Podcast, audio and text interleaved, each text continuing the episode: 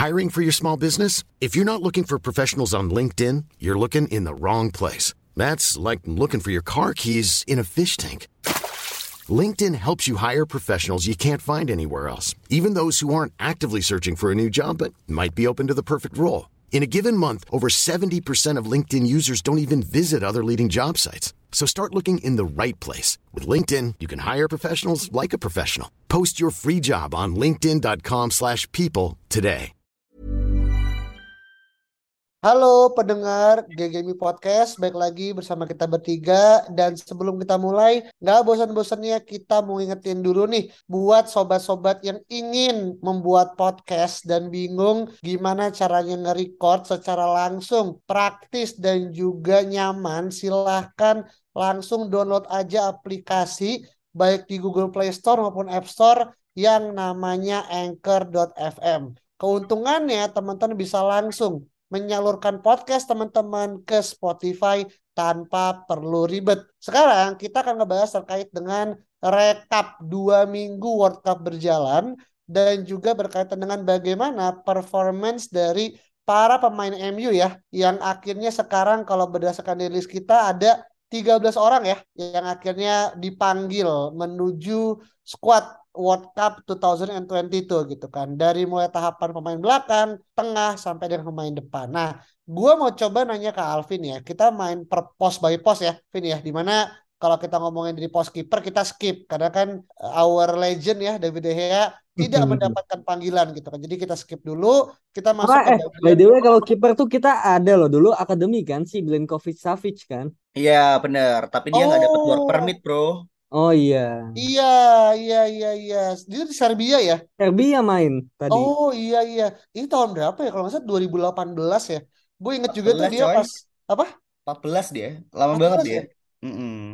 I see. Temannya Van Hal dia. Cuman dia nggak dapat work permit, jadi sampai dia cabut pun belum sempat main untuk United.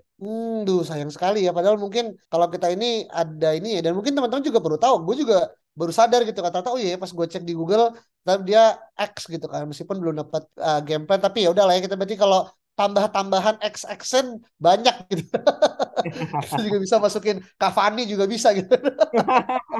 Iya kan, tapi gini, balik ke tadi bagian lini belakang ya, bahwasanya ada kalau kita ngomongin back tengah aja ya, Varane, Maguire, Martinez gitu. Nah gue mau ke Alvin, gimana performance dari 3 orang ini? Kalau misalnya back tengah, kalau Varane menurut gua belum terlalu kelihatan sih. Karena kan baru main 1 match di match kedua kemarin ya, di Prancis lawan Denmark. Dan itu kalau nggak salah sempat kebobolan 1 gol deh, golnya Christensen. Dan itu nggak lama abis itu Varane ditarik tuh, diganti sama siapa tuh 1 CB lagi, si ini Konate gitu. Jadi kayaknya emang Varane ini belum begitu fit sih buat main full.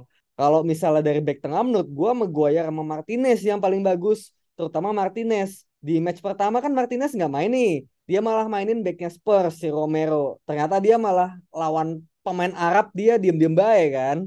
Nah, pas akhirnya kemarin lawan Martinez, pakai Martinez lawan Meksiko, kelihatan banget tuh bedanya. Eagerness-nya dan juga determinasinya Martinez ya kelihatan dari pas dia di Ajax dan di MU juga kebawa. Dan Maguire memang menurut gua Southgate adalah pelatih yang kayaknya emang paling tahu ya cara pakai Maguire gitu. Sebagai kalau misalnya corner kick atau bola mati ya jadi orang pertama yang diumpan gitu, dan dia bisa udah tinggi gede lompatin pemain juga gitu kan. Jadi kemarin sempat lawan Iran itu sempat ini ya, dia ada 1 peluang juga kalau nggak salah kena tiang gitu sih. Jadi Maguire Martinez menurut gue paling oke sih. Iya. Lu pribadi gimana Om melihat mungkin kita dari Varane ya, karena kan beliau di match pertama main ya meskipun diganti ya seinget gue kan di babak pertama atau kedua yang akhirnya dia entah cedera atau apa diganti sama Konate kan segala macam, tapi memang benar secara performance mungkin belum seperti apa yang diekspektasikan gitu kan. Tapi kalau masalah Martinez nih lu kan juga pasti gue yakin juga melihat ya bagaimana kemarin hidup dan matinya Argentina ya, di last dance-nya Messi gitu, dan dia tampil menurut gue sih as in secara CB dia cukup flawless lah gitu kan, dan beberapa peluang dan apalagi ketemu sesama South American gangster kan gitu kan. Meksiko itu kan secara pemainnya kan juga keras juga gitu, dan dia nggak takut gitu akhirnya bisa ngelawan Chucky Lozano dan juga beberapa pemain Meksiko yang terkenal juga agak cukup garang. Nah, lo ada catatan nggak? Kalau Martinez sih emang di match pertama ya waktu lawan siapa yang Arab, Arab ya Arab. itu jelas-jelas blunder sih. Maksud gua Argentina memang dia sedang dalam tren positif kan. Dia sempat unbeaten berapa match gitu, dan gua rasa memang ketika dia unbeaten itu ada andil yang cukup besar lah gitulah dalam apa Otamendi dan juga gue lupa satu backnya siapa. Romero. Romero. Betul. Dan cuman kan ini different competition kan. Maksudnya ini World Cup gitu. Semuanya yang underdog tuh jago-jago gitu ternyata gitu. Itu yang satu. Yang kedua adalah ya masa lo tahun 2022 masih mainin Otamendi sih Pak gitu loh. Ini kan agak geblek ya ini pelatih Argentina ini emang agak kocak sih. Jadi memang ketika Martinez masuk sama sekali tidak kebobo loh bro si Argentina ini gitu kan ketika dia masuk gitu, walaupun akhirnya tot kalah juga gitu ya, cuman dia bisa memberikan dimensi yang berbeda gitu di match lawan Arab sampai akhirnya dia dapat kepercayaan untuk start lawan siapa yang kemarin menang, gue lupa lagi anjir, siapa, Meksiko betul iya. Sama Meksiko, jadi itulah yang sebenarnya sangat-sangat dicari ya oleh Argentina gitu, nggak cuma hanya mengandalkan Messi tapi ya Martinez tuh different kind of player sih man, dan gua rasa sih semuanya sangat happy ya melihat dia bisa bermain lagi gitu di World Cup.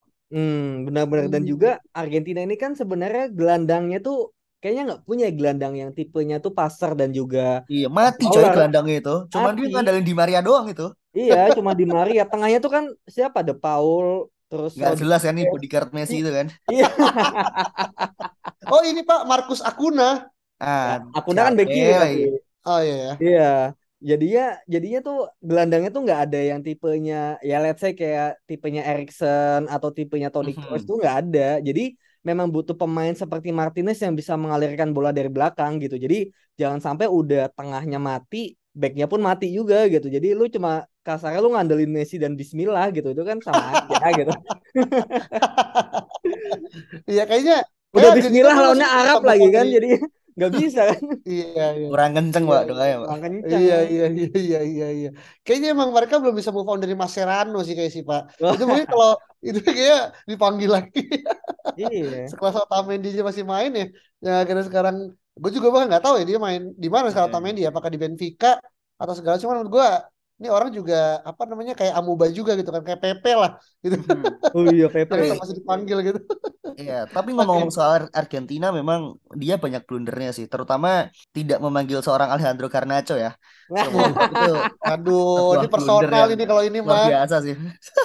Tapi benar maksudnya Saung benar gitu, karena Garnacho ini kan pemain di sayap kiri yang bisa apa ya bikin kelebaran gitu loh, bikin width, dan Argentina ini nggak punya pemain yang bisa bikin width gitu. Kalau Alvarez kan lebih kayak penyerang ya, sedangkan Di Maria juga sering masuk ke dalam kayak gelandang gitu. Jadi sebenarnya kalau mau punya pemain yang bisa bikin width di sayap yaitu Garnacho orangnya gitu. Betul, dan apalagi di panggung di mana pemain muda ya macam Bellingham, macam Pedri, macam Gavi dengan usia 18-19 tahun udah bisa menunjukkan performanya sih, menurut gue harusnya sih Garnacho tuh bisa gitu untuk tampil di World Cup kali ini. Cuman ya sangat disayangkan sih sebenarnya. Iya memang ini adalah huge miss opportunities ya buat Garnacho juga untuk menunjukkan kalau dia he's one of the best youngster juga gitu kan, dan juga Jamal Musiala yang jangan juga kita kesampingkan gitu kan, yang akhirnya kemarin juga pas Jerman lawan Spanyol juga menunjukkan kelasnya beliau juga. Tapi balik kepada konteksnya di belakang, so far kalau terkait dengan Varane, Maguire, Martinez dari angka 0-10 berapa rating untuk 2 minggu pertama nih untuk terkait dengan World Cup? Kalau dari sisi lini belakang menurut gue cukup solid sih, jadi gue kasih bisa bilang tuh 8 karena cukup solid, at least belum menunjukkan sisi kebolongan juga jangan sampai gitu. Nah, lu 8 mungkin cukup oke ya, karena semuanya punya peran dan posisi yang penting di timnas masing-masing gitu. Dalam artian mereka bukan hanya sebagai pelapis tapi juga punya kontribusi yang luar biasa gitu, terutama mungkin Maguire ya yang bisa gue highlight gitu, karena memang Southgate ini kan punya favoritism yang cukup kencang ya terhadap Maguire, dan memang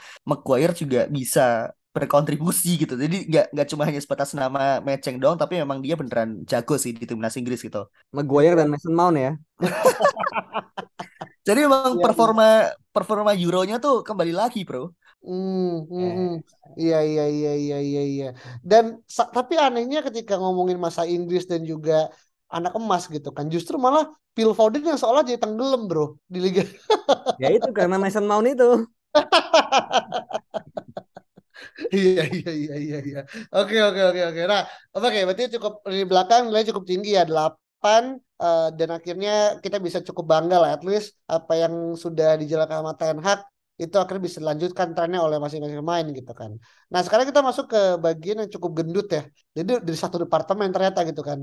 Bek kiri ada Dalot, Telles, Malacia, dan juga Luke Shaw gitu. Yang mana meskipun Dalot akhirnya bisa main sebagai bek kanan, tapi kan dia di AC Milan juga sebagai bek kiri karena awalnya juga di sana gitu. Nah lu untuk sisi yang bagian paling gendut nih, yang laku laris manis Tanjung Kimpul gimana nih? Untuk terkait dengan 4 orang ini. Tentu yang paling utama Roberto ini ya, Roberto Carlos ini hadir kembali setelah sempat menghilang gitu selama 1 musim di 2021 gitu ya. Dan akhirnya Southgate sih ini bukan Southgate, ini Erik Ten Hag punya sih. Erik Ten Hag kembali menunjukkan tajinya gitu dengan melahirkan kembali seorang Luke Shaw. Dan mungkin salah satu benefit dari diadakannya World Cup di tengah-tengah musim adalah performanya tuh masih kencang semua Pak. Jadi performa yang mereka bawa di klub tuh mereka bawa lagi gitu di timnas gitu. Dan Shaw menurut gue sangat brilian gitu dengan apa yang dia lakukan gitu di pertandingan lawan Iran kemarin dan juga lawan USA. Menurut gue sih top banget sih Luke Shaw gitu. Dia salah satu daya gedor lah dan juga kreativitas yang cukup oke baik di United dan juga di Inggris itu. Itu satu. Yang kedua mungkin Malaysia tuh masih pelapis kali kalau nggak salah ya di Belanda gitu. Terus Telles juga gue rasa dia dipanggil karena potongannya oke sih ininya. Kayaknya gue nggak tahu sih apakah dia berhasil untuk merebut posisinya dari Danilo mungkin kalau nggak salah. Alejandro gitu. Ini masih cukup jadi pertanyaan gitu. Cuman mungkin memang dia jadi squad player yang cukup oke gitu. Walaupun dia sempat ganggu Fred lagi main Call of Duty ya di video terakhirnya gitu. Kayak kontribusinya hanya untuk hai doang gitu. Cuman ya udahlah. Terus Dalot gue rasa ini yang gue cukup bingung sih karena dia kan secara performa di klub kan sangat-sangat keren ya, sangat-sangat luar biasa gitu. Cuman di pertandingan kemarin tuh malah Cancelo Pak yang dimainin gitu, malah justru kurang oke gitu loh Portugal. Gue ngerasa emang Fernando Santos ini agak kelimpungan sih memikirkan klubnya yang timnasnya yang sangat-sangat bertalenta ini ya. Jadi emang ini tetap jadi PR sih dan sangat-sangat disayangkan apabila memang Portugal nanti nggak bisa lolos dan Dalot nggak bisa menunjukkan performanya di panggung terbesar sih, sangat disayangkan menurut gue. Oke, ini tadi kan sudah sempat nyebut ya beberapa ada yang anomali, beberapa yang sesuai dengan ekspektasi gitu kan. Kayak Shaw gitu kan, terus juga Malaysia gitu kan. Memang kita tahu Shaw pasti sama Malaysia pasti yang satu starter, yang satu dari bangku cadangan. Tapi yang Telles nih kan sebenarnya kan muka lama ya, dan menurut gue sih bek kirinya Brazil kan gue nggak tahu ya, Alexandre juga udah lama banget kan, yang gue juga ngerasa dia juga sebenarnya udah masa abis juga peak momennya gitu kan ya, tapi Telles mungkin udah abis juga gitu, jadi sama-sama abis. Iya juga sebenarnya sih. Iya kan, jadi kayak ya udah nggak ada yang akhirnya bisa diharapin dia, tapi itu yang ada gitu kan, karena nggak mungkin yang semuanya masukin striker semua gitu kan di Brazil gitu kan. Tapi kalau masalah Dalot ya, dia kan emang 2 match emang belum turun ya gitu kan. Meskipun ya, iya kan belum starting gitu kan. Dan diganti sama Joao Cancelo yang sebenarnya menurut gua sih kenapa nggak Cancelo main di kiri, Dalot main di kanan gitu. Menurut gua win-win ya gitu kan.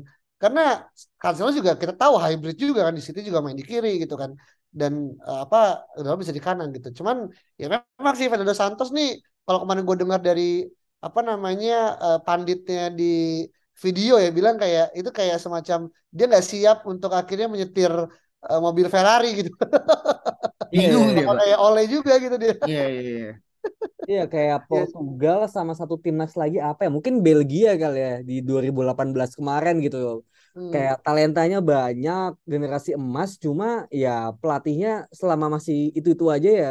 Mungkin bisa sesekali juara gitu, kayak Portugal kemarin 2016 juara, kemudian 2017 atau 19 sempat juga National League kan gitu. Yeah. Cuma dari sisi permainan ya stuck aja gitu-gitu aja gitu loh. Jadi menurut gue sangat disayangkan gitu dengan talenta sebanyak ini nggak bisa dimanfaatkan gitu. Terus kalau kayak Joao Cancelo tadi di kiri, ya mungkin Joao Cancelo bisa main di kiri dengan sistemnya Pep kan. Tapi kalau di Portugal mungkin ya beda lagi gitu, kayak nggak bisa direplikasi dia di kiri, nggak bisa semudah itu gitu. Cuma ya tetap aja sih sayangkan juga karena Dalot emang lagi bagus banget di MU-nya gitu. Kalau Telles memang kita juga tahu ya Brazil ini untuk wingback-nya memang regenerasinya kurang banget gitu, sampai Dani Alves pun masih dipanggil kan, itu saking jeleknya gitu. Jadi dengan dipanggil Telles pun kayak gue juga masih ingat sih back kiri itu ada lagi namanya Filipe Luis, dulu sempat di Chelsea. Oh iya gitu. Lawas banget bro ya, makanya saking udah gak ada lagi kan gitu. Terus siapa Malacia juga, Belanda juga pasti ngincar kemenangan besar kan non Qatar. Jadi menurut gue masih bakal Nathan Ake dan Deli Blind ya. Menurut gue ya Shaw sih, menurut gue dia sama sekali gak ada saingan kan di kiri. Chilwell cedera dan gak ada bek kiri lainnya. Jadi Shaw menurut gue lawan Wales harusnya dengan kemungkinan menang besar, maksudnya kemungkinan besar menang ya gitu. Jadinya menurut gue Shaw harusnya bisa seperti kemarin tuh lawan Iran ya, bisa ada assist juga gitu sih. Iya, dia Luke Shaw mah ada Chilwell atau ada Ashley Cole juga tetap sulit untuk digeser sih bro. Ay, asli cool. Ya, emang jago sih Luke Shaw.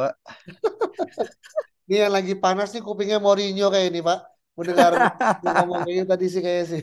Tapi mungkin kalau Mourinho nggak ngomong seperti itu mungkin dia nggak akan sejago ini kan, bisa jadi kan. Iya bisa jadi. Jadi masih Telles yang dimainin sekarang ya dia. Betul. Bisa jadi masih Cameron Boardwick Jackson bro. CBJ ya. Atau Brandon Williams yang main kan? Iya siapa ya yang? Aduh. Ntar tengahin enggak nih? Teror Black Cat kan? Iya. Goblok. Anjing sama Paddy McNair. Anjir. Zaman-zaman jahiliyah itu. Iya, zaman-zaman youngster tapi yang overrated gitu kan. McNair sama Tom Thorpe ya. Tonton depannya kan dia sayap kiri kan dia kan Tom Thorpe ya tengah Tom tengah. Benar. Oke. Sip, lanjut ya ini ke pemain tengah ya. Yang mana juga cukup lumayan menyumbang banyak nama ya. Casemiro ya udah expected lah ya. Fred gitu kan, Bruno, Hannibal dan juga Eriksen, yang mana sebenarnya 2 dari Brazil, 1 Portugal, 1 Tunisia dan juga 1 dari Denmark gitu. Karena dari lu sendiri dari 2 nama gitu kan, Casemiro juga Fred, dan kemarin ya pada saat momen di mana itu tuh baru kali pertama akhirnya pemain MU itu yang menguasai skuad Brazil yang di line up. Itu bener-bener anomali gitu. Selain Antony ya yang akhirnya cuman kayak baru kali ini gitu 3 pemain MU yang akhirnya main di skuad Brazil dan utama gitu, starting gitu. Lo tanggapan nggak terkait dengan hal-hal yang terjadi ini anomali ya bro? Manchester United excellence di Brazil tuh sangat anomali gitu. Karena selama ini kan kita melihat Real Madrid gitu ya, Barcelona, mereka selalu punya lah pemain-pemain andalan di Brazil gitu. Cuman sementara kita saat ini ada Casemiro gitu, ada Fred, ada Antony, itu kayak kok bisa gitu kan. Dan ternyata memang ya bisa, ini memang saatnya Samba tuh menguasai Old Trafford gitu. Jadi Casemiro gue rasa udah nggak usah diperdebatkan ya, emang dia best DM in the world gue rasa. Jadi kayak apapun yang dilakukan semuanya absolute perfect lah menurut gue gitu. Dia jadi memang lebih penting adalah siapa yang jadi tandem yang pas untuk dia gitu, dan ini kan situasi yang sama di Manchester United gitu kan. Dan untuk Fred sendiri kayaknya kemarin belum sempat starting kalau nggak salah gitu, dan ini gue baca malah malam ini dia bisa jadi starting gitu ya. Iya, gara-gara Neymar cedera kan. Karena Neymar cedera, betul. Dan menurut gue ini akan jadi kesempatan yang cukup oke gitu ya. Apalagi kita ada rencana untuk melego Fred kalau nggak salah di musim depan gitu. Jadi memang dia butuh exposure yang lebih gede sih memang si Fred ini gitu. Karena memang secara quality dia cukup oke gitu. Cuman untuk United gue rasa memang dia belum memenuhi standar gitu, walaupun dia sudah jadi servant yang cukup baik gitu kan. Terus untuk Antony ya gimana ya bro? Gue sih melihat dia pemain yang sangat-sangat skillful ya dengan spinningnya gitu. Cuman untuk kontribusinya terhadap World Cup sendiri untuk timnas Brazilnya sendiri gue masih belum melihat itu, karena kemarin juga main baru bentar kalau nggak salah 10 menit setelah Neymar ditarik gitu kan. Dan untuk apa ya, dapetin posisi starting lineup gitu untuk lawan Rodrigo ataupun Vinicius kayaknya juga agak sulit gitu. Dan ini juga kalau nggak salah World Cup pertama dia. Jadi there's a lot of things to prove menurut gue untuk Antony. Dan yang gue harap sih semoga dia nggak cedera aja sih di World Cup kali ini. Iya. Untuk Antony sih gue harap ya malam ini Brazil ini bakal menang lawan Swiss. Jadinya nanti di match lawan Kamerun itu diistirahatin tuh kayak macam Rafinha, Vinicius. Jadi mungkin Antony juga bisa dapat menit bermain tuh di match ketiga gitu. Jadi mungkin kalau misal ternyata Antony lebih bagus daripada Rafinha kan, ya who knows gitu, ternyata Antony yang dimainin lagi buat match-match di babak knockout-nya gitu. Oh ya benar. Salah satu keputusan yang aneh tuh memainkan Rafinha sih memang. Emang agak nggak jelas sih, karena gue lihat temen gue tuh banyak fans Chelsea yang bersyukur ya nggak dapet Rafinha. Jadi gue bisa membayangkan betapa sampahnya gitu Rafinha di timnas Brazil kemarin. Tapi Brazil ini juga apa ya, mungkin ada sedikit favoritism juga di depan ya, karena ya kita tahu juga untuk Brazil lebih memilih Richarlison gitu daripada ada Gabriel Jesus, ada Firmino yang bahkan nggak dipanggil gitu. Jadi memang Brazil ini punya skemanya sendiri yang ya akhirnya bahkan Neymar aja mainnya bukan di sayap ya, tapi di AM ya gitu kan. Kirinya kan Vinicius gitu. Dan AM-nya tuh ada dua, Neymar dan Paqueta gitu. Jadi memang Brazil ini agak unik sih untuk masalah line up-nya. Itu kalau bisa Brazil formasinya 1-4-5 tuh kayak diterapin juga sih. Kayak ya benar, satunya Casemiro doang. 1-4-5 gitu kan formasinya gitu kan. Aduh, anjir emang. Ya tapi emang Brazil emang ya udah seperti kita tahu ya.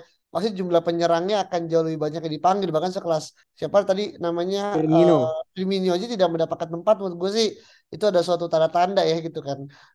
Tapi ya untuk Antony ya kalau menurut gue sih memang kalau kita ngelihat ini sebenarnya udah agak lompat ya ke main depan gitu kan. Tapi kalau misalkan karena Brazil kan tadi. Iya karena Brazil tadi benar gitu kan. Tapi untuk Casemiro gue nggak tahu ya pakainya akan menjadi semacam kayak last dance-nya Casemiro juga gitu, karena usianya kan juga udah cukup lumayan tua ya. Tapi kalau menggunakan kacamata Dani Alves mah mungkin masih bisa 2 Piala Dunia lagi kali ya Casemiro. Iya kan untuk bisa main gitu kan. Nah untuk Fred benar ini adalah ladang dia untuk mencari exposure ya gitu, untuk menarik para klub-klub yang mau untuk nge-hire dia gitu, karena most likely sih, dan ini pendapat gue pribadi, mungkin dia gak akan diperpanjang gitu, terlepas mungkin effort dan juga mungkin service yang udah ditawarkan ke MU sejauh ini, yang menurut gue sih gak bisa dipungkiri segala macam. Nah kan makanya kita juga butuh ini ya, scouting di Argentina kan ada Enzo kan. Oh iya, itu yang kemarin juga sempat bahas ya, masalah Enzo juga, nanti kita akan coba collect juga gitu. Karena sekarang kita masuk ke our captain ya, Bruno Fernandes gitu kan, yang dia mencetak 2 assist ya di match pertama gitu kan, yang pas mana jadi AM ya. Iya masih jadi AM. Wait. Ini Maguire kapan turun jabatannya bro ya? Belum ya pada. Anda jangan tiba-tiba serticap ya. Ini kan temporary captain, tapi kan maksudnya dia kalau mengambil perjelasannya mungkin banyak fans garis keras Maguire nanti dipertanyakan kan. Oh iya. Ini nanti salah-salah ngomong malah jadi bumerang gitu kan. Tapi balik ke Bruno gitu kan. Menurut gue ya terlepas di kalau lu lihat di game pertama ya, di babak pertama itu kan nggak jelas banget ya Portugal gitu kan. Tadi gitu kayak lu masukin Bruno, terus juga Bernardo Silva, terus juga sama Ruben Neves gitu kan. Yang mana menurut gue secara starting itu mah udah mewah banget gitu kan. Tapi apakah mereka bisa harmoni, itu jadi pertanyaan berikutnya gitu kan. Lo ada tanggapan nggak terkait dengan penampilan Bruno di match 1 dan kemarin, Vin? Kalau misalnya Bruno kemarin ya menurut gue ini adalah satu hal yang mungkin udah kesalahannya dilakukan Ten Hag dan juga diulangi lagi ya Mas Santos gitu, yaitu memainkan Bruno di sayap kanan gitu. Iya kan, gue juga gak ngerti kemarin tuh Portugal mainnya kayak 4-4-2 diamond kah atau main 4-3-3 Bruno di kanan gitu. Jadi emang gak jelas, dan kalau Bruno di kanan dan Felix di kiri jelas itu width-nya gak ada kelebaran sama sekali. Dan akhirnya ketika Leao masuk dan akhirnya Bruno digeser ke tengah ya, benar-benar di sentral ya, langsung kan 2 assist gitu. Jadi menurut gue ini juga pertanda gitu bahwa Santos harus benar-benar menemukan pakem yang clear, formasi yang bagus juga, bagaimana bisa memaksimalkan pemain-pemainnya ini gitu. Kayak lu gak harus mainin semuanya kok dalam satu waktu gitu loh. Tapi yang penting pemain kuncinya yang bisa bikin gerak satu tim ini, yaitu Bruno dan juga mungkin Ronaldo ya di depannya. Ya ini formasinya harus yang benar gitu. Jangan sampai aneh-aneh lagi gitu. Kalau mau yang mainin Leo aja dari awal gitu. Jadi lu ada sayapnya satu di kiri gitu. Kanannya mungkin Bernardo is okay. Iya. Iya, karena katanya kan kayak kalau secara di atas kertas mah itu udah full squad ya gitu kan. Misalnya dalam arti itu yang bisa bisa dilakukan gitu kan. Selepas mungkin Ronaldo yang akhirnya kita nggak tahu nih apakah kita masih masuk Ronaldo apa enggak ya. Karena kan dia hybrid ya. Pada saat pelepasan dia masih sebagai pemain MU. Tapi pasca dari week pertama dia udah mutus kontrak. Jadi ini setengah-setengah lah gitu kan. Mau juga kita bahas nanti, coba kita sedikit aja deh. Apa? Mau menambahkan sedikit ya tentang Bruno Fernandes mungkin singkat saja gitu untuk menggambarkan performa dia di World Cup. Bruno Fernandes ini mencetak 2 assist dalam 2 menit men. Sementara playmaker di klub sebelah ya yang katanya goated itu 2 match berturut-turut mainnya kayak sampis sih. Jadi kayak I think sampai MOTM tapi bro. Ya, itu kan namanya dia doang. Dia pun menyadari bro. Ini kayak karena gue terkenal doang deh. Oke, gimana? Ya gitu, karena ya Bruno Fernandes is better than Kevin De Bruyne bro. Waduh, ini World Cup. Ya. Ini karena depannya De Bruyne itu Batshuayi aja kayaknya. Loh, depannya Bruno Fernandes striker usia 38 tahun, bro. Waduh, ini jadi ini ya. Malah jadi flexing-flexingan. Batshuayi gantinya Lukaku sama aja kan.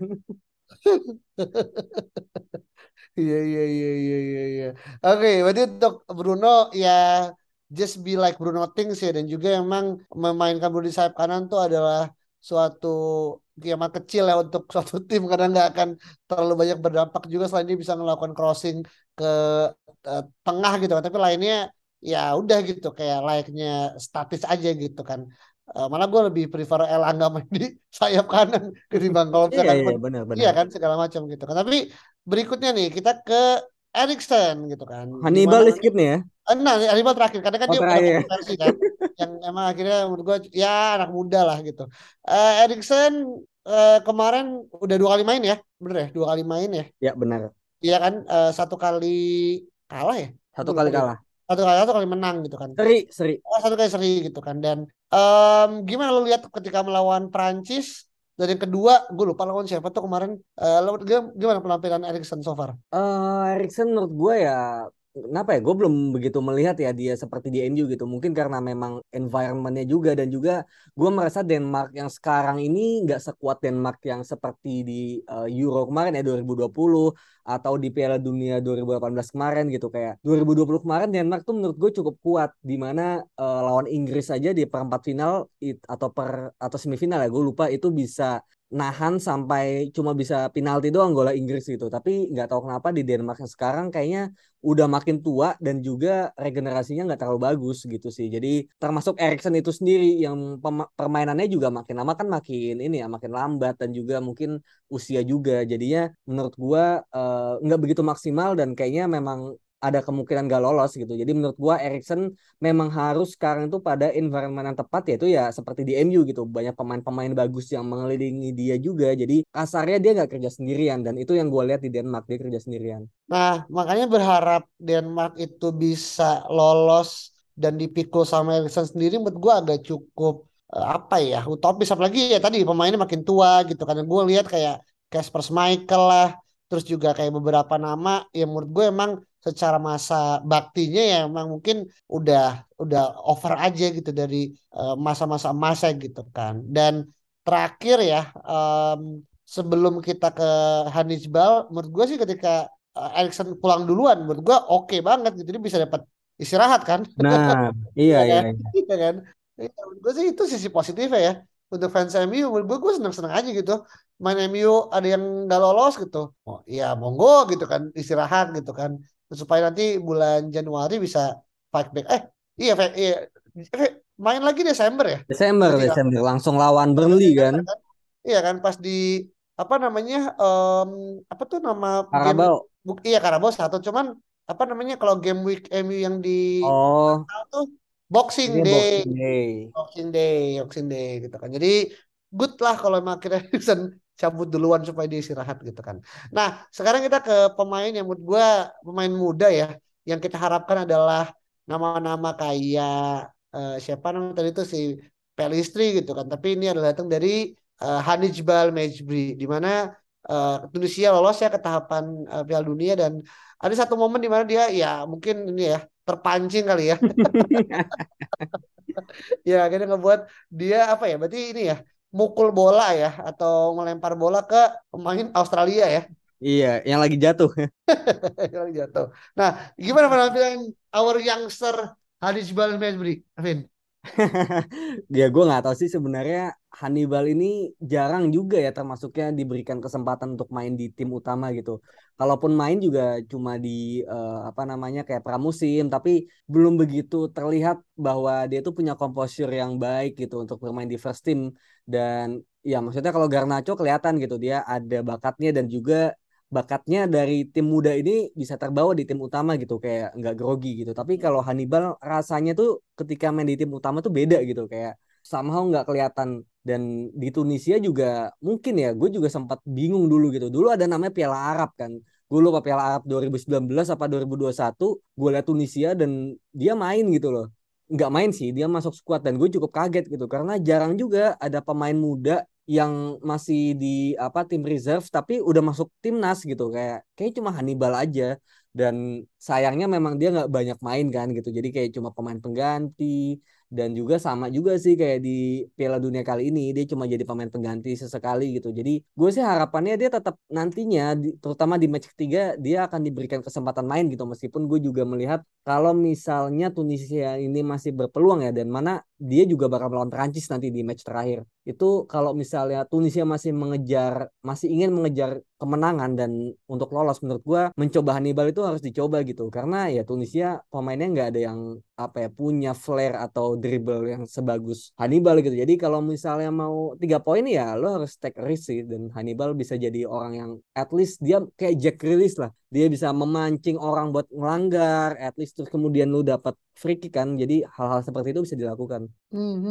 Ya, dan sebenarnya itu pas banget ya, karena kalau nggak salah di Liga Reserve-nya MU ya U23 kan di musim lalu, Hannibal adalah pemain akademi yang paling sering dilanggar di kompetisi kan. Iya. Dan tipikalnya dia ya sama gitu, sayap kiri ya, sayap kiri lah ya gitu kan, memang secara triknya lumayan oke gitu kan, dan ya gampang untuk akhirnya ngebuat suatu quote unquote ya technical diving ya yang menguntungkan tim gitu kan. Tapi ya mungkin resikonya adalah cedera gitu kan, ya memang akhirnya menjadi pertaruhan gitu kan.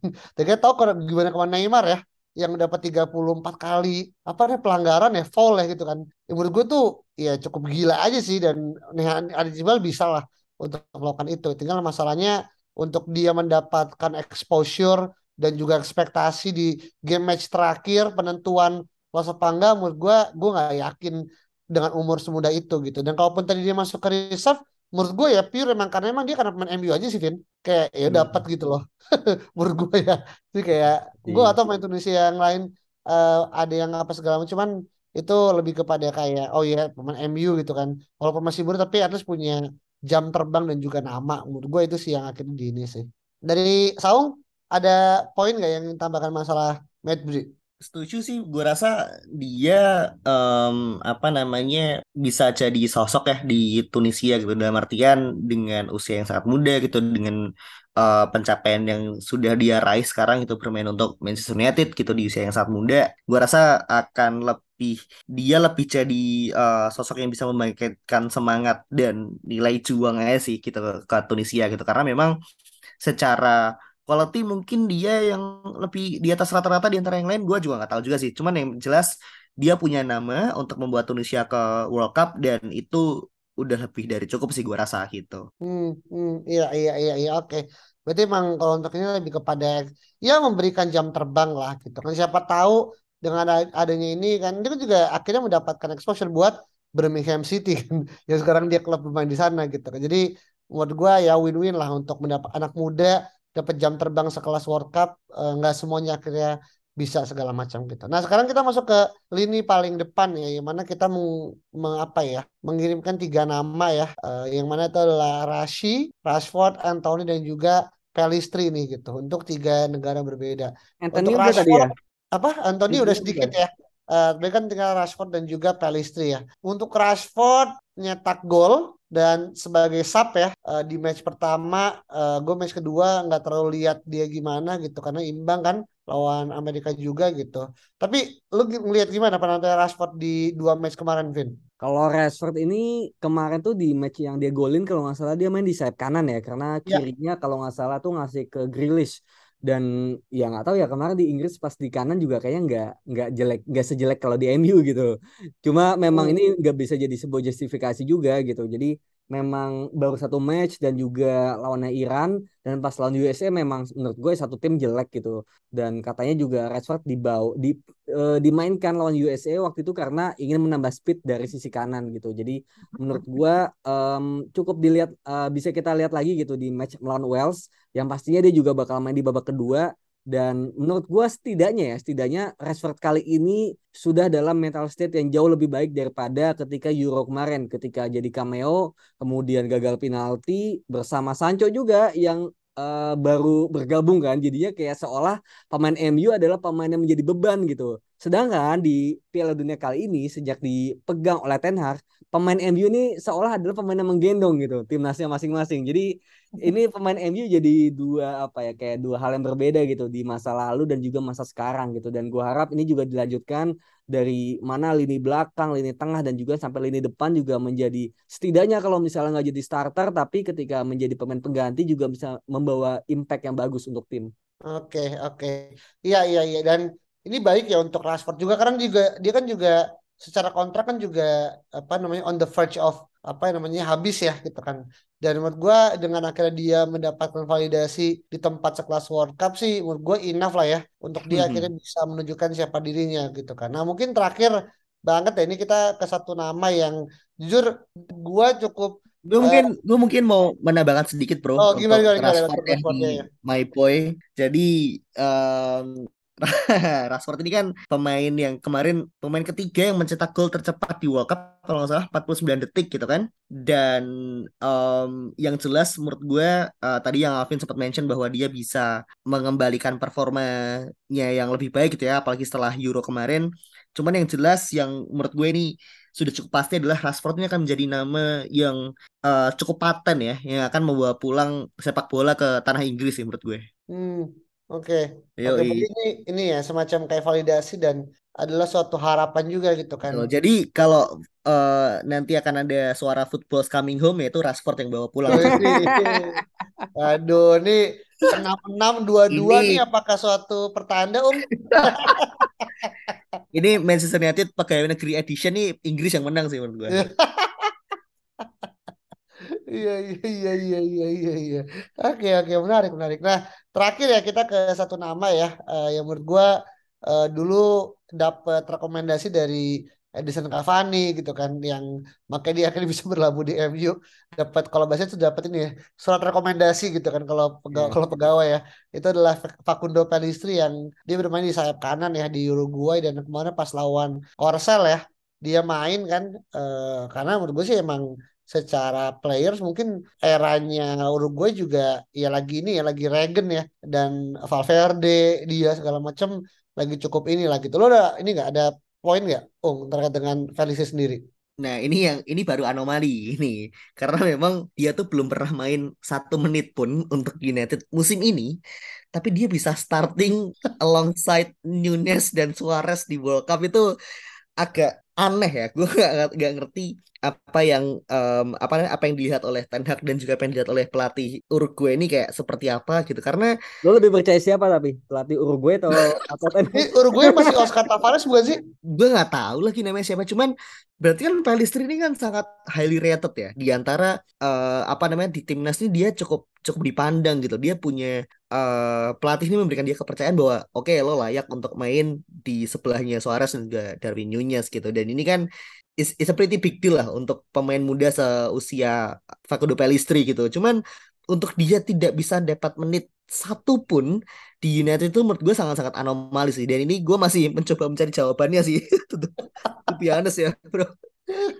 Ya dan Pellistri ini kan ya meskipun ya gue juga adalah salah satu orang yang sangat mengkritisi transfer dia ya, yang kayak ini siapa orang beli dari Uruguay kemudian dipinjemin, dan ketika dipinjemin ke Alaves pun gak main juga gitu loh. Jadi kayak dia cuma dimainin tuh di timnya sendiri gitu, di timnasnya sendiri gitu. Jadi kayak gak cuma Ten Hag ataupun siapa namanya ya pelatih-pelatih kita dulu gitu, Ole kemudian Rangnick gitu. Bahkan ya Alaves pun gak mainin gitu, bahkan tim yang kemarin juga gak mainin dia gitu. Jadi dia cuma bermain di timnasnya aja gitu. Jadi menurut gua tapi satu sisi gue juga pingin sih kayak Ten Hag ini memberikan kesempatan lah setidaknya gitu. Mungkin ya 10 menit 20 menit di Carabao ketika menjadi pemain pengganti kayak gitu. At least dibawalah ke bench atau kemudian dimainkan 10 menit gitu. Jadinya kita bisa menilai lah setidaknya, meskipun mungkin gak bisa dinilai 10 menit. Cuma dia ada sebuah apa ya, sesuatu untuk ditunjukkan. Dia kan sampai katanya sampai frustrasi gitu. Gimana lagi nih caranya gue nge-impress para kepelatihan MU kan. Dan juga dia sempat sering juga ngambil sesi latihan tambahan untuk shooting ya kalau nggak salah gitu. Jadi kita juga lihat gitu dia sangat berusaha gitu, dan katanya agennya juga udah mulai ini ya mau nyari-nyari klub baru gitu. Jadi ya semoga gitu di Uruguay ini dia bisa bagus, terutama nanti pagi kan bakal lawan ini kan Portugal kan. Jadi banyak temennya tuh, ada Dalot, Bruno, dan ya udah sih dua itu doang sih. Dan Diogo Costa maksud gua. Dan ini memang sebagai ini ya dorongan untuk Ten Hag ya, bahwa memang Facundo Pelistri ini layak lah untuk bermain bagi Manchester United gitu. Cuman untuk tembus di starting 11 menurut gue juga masih sangat sulit gitu untuk bisa, karena tentu ada nama seperti Alejandro Garnacho gitu kan, sekali lagi gitu di lini depan itu. Cuman kalau misalnya gue jadi Garnacho terus gue lihat Facundo Pelistri yang gak pernah main di MU terus dia dapat starting line up di Uruguay ini, gue cukup bete sih sebenarnya gitu. Kayak si anjing gitu kan, kok bisa gitu. Cuman ya inilah sepak bola kan. Iya, lagi pemainnya kan. Yoi, betul. Iya. Dan gue lihat kemarin tuh dia hampir bikin asis men, kalau misalkan Nunez nggak kocak ya. Ya tahu sendiri kan. Ya cuman ya gila-gila ini Bang Nunez ya mau gimana lagi. Gak heran kan. Iya, gak heran sih. Iya. Lu mau siapa Farhan yang ditanggul gitu kan. Ya. Tapi Pelistri cukup unik ya. Kenapa? Karena kan dia pemain kaki kanan, main di sayap kanan gitu kan. Yang mana sebenarnya agak cukup anomali juga secara posisi gitu kan. Karena kan sekarang ini mencoba kalau misalkan let's say menggunakan formasi MU Ten Hag gitu kan, mencoba untuk menggunakan ya Antony gitu kan, sayap kanan dengan kaki kiri gitu. Jadi Pelistri kan cenderung kayak winger yang ortodoks ya, yang tipikal-tipikal kanan main di kanan gitu ke Valencia gitu kan. Yang mana gue gak tahu apakah cukup bisa diandalkan, selain mungkin kita lihat Jadon Sancho ketika di pre-match yang pre-season yang oke gitu kan. Tapi kan ujungnya sekarang Sancho juga main di kiri juga gitu kan. Jadi menurut gue sih memang untuk bisa menembus starting 11 banyak lapisan ya. Dan kalaupun akhirnya tadi Saung bilang akhirnya ada Garnacho, ya menurut gue sih kayaknya Valencia gak main di kiri juga sih ya. Lebih di kanan. Alaves meskipun dia gak main, tapi kalau gue lihat kompilasi YouTube dapat tuh Vin, 10 menit lah Vin. 10 menit tuh kayaknya yang 7 menit pemanasan nih bro. Terus pas rumahnya 3 menit main gak mau kan, makanya dia pulang. Iya itu ada tuh yang gitu. Aduh. Iya. Tapi kita lihat lah ya gimana akhirnya Pelistri juga kalau akhirnya agennya bisa bermain mata dengan klub lain. Menurut gue sih gue juga tidak mau untuk kayaknya ini ya, on hold kapasitas orang ya. Kalau emang akhirnya Pelistri ngerasa dia pakai jam terbang ya, it's time to move sih. Karena pemain dia juga umurnya 20 tahun ya kalau nggak salah ya gitu kan. Jadi sayang lah kalau akhirnya dia hanya menjadi pemanis bangku cadangan, apalagi di sekolah Karabau juga nggak main kan. Jadi nanti kita lihat bagaimana di akhir Desember apakah Ten Hag memberikan kesempatan atau justru malah sebaliknya gitu kan. By the way, nah, bro, iya. Kita ada satu nama yang belum kita bahas ya tadi gitu. Ini dan mumpung forward mungkin kita bisa mulai bahas Cody Gakpo. Nanti ya mungkin episode selanjutnya ya kali ya. Selanjutnya ya. Selanjutnya mungkin kita ini pemain-pemain yang siapa nih yang bisa kita scout gitu kali ya. Iya, bisa. Next episode kali ya. Bisa, boleh. Boleh lah Cody Gakpo ya. Iya, Gakpo, Diogo Costa. Iya. Banyak. Frankie Dingdong. Kayak dong bener ya kan, banyak lah ya, polisi kan juga ada rumor juga kan.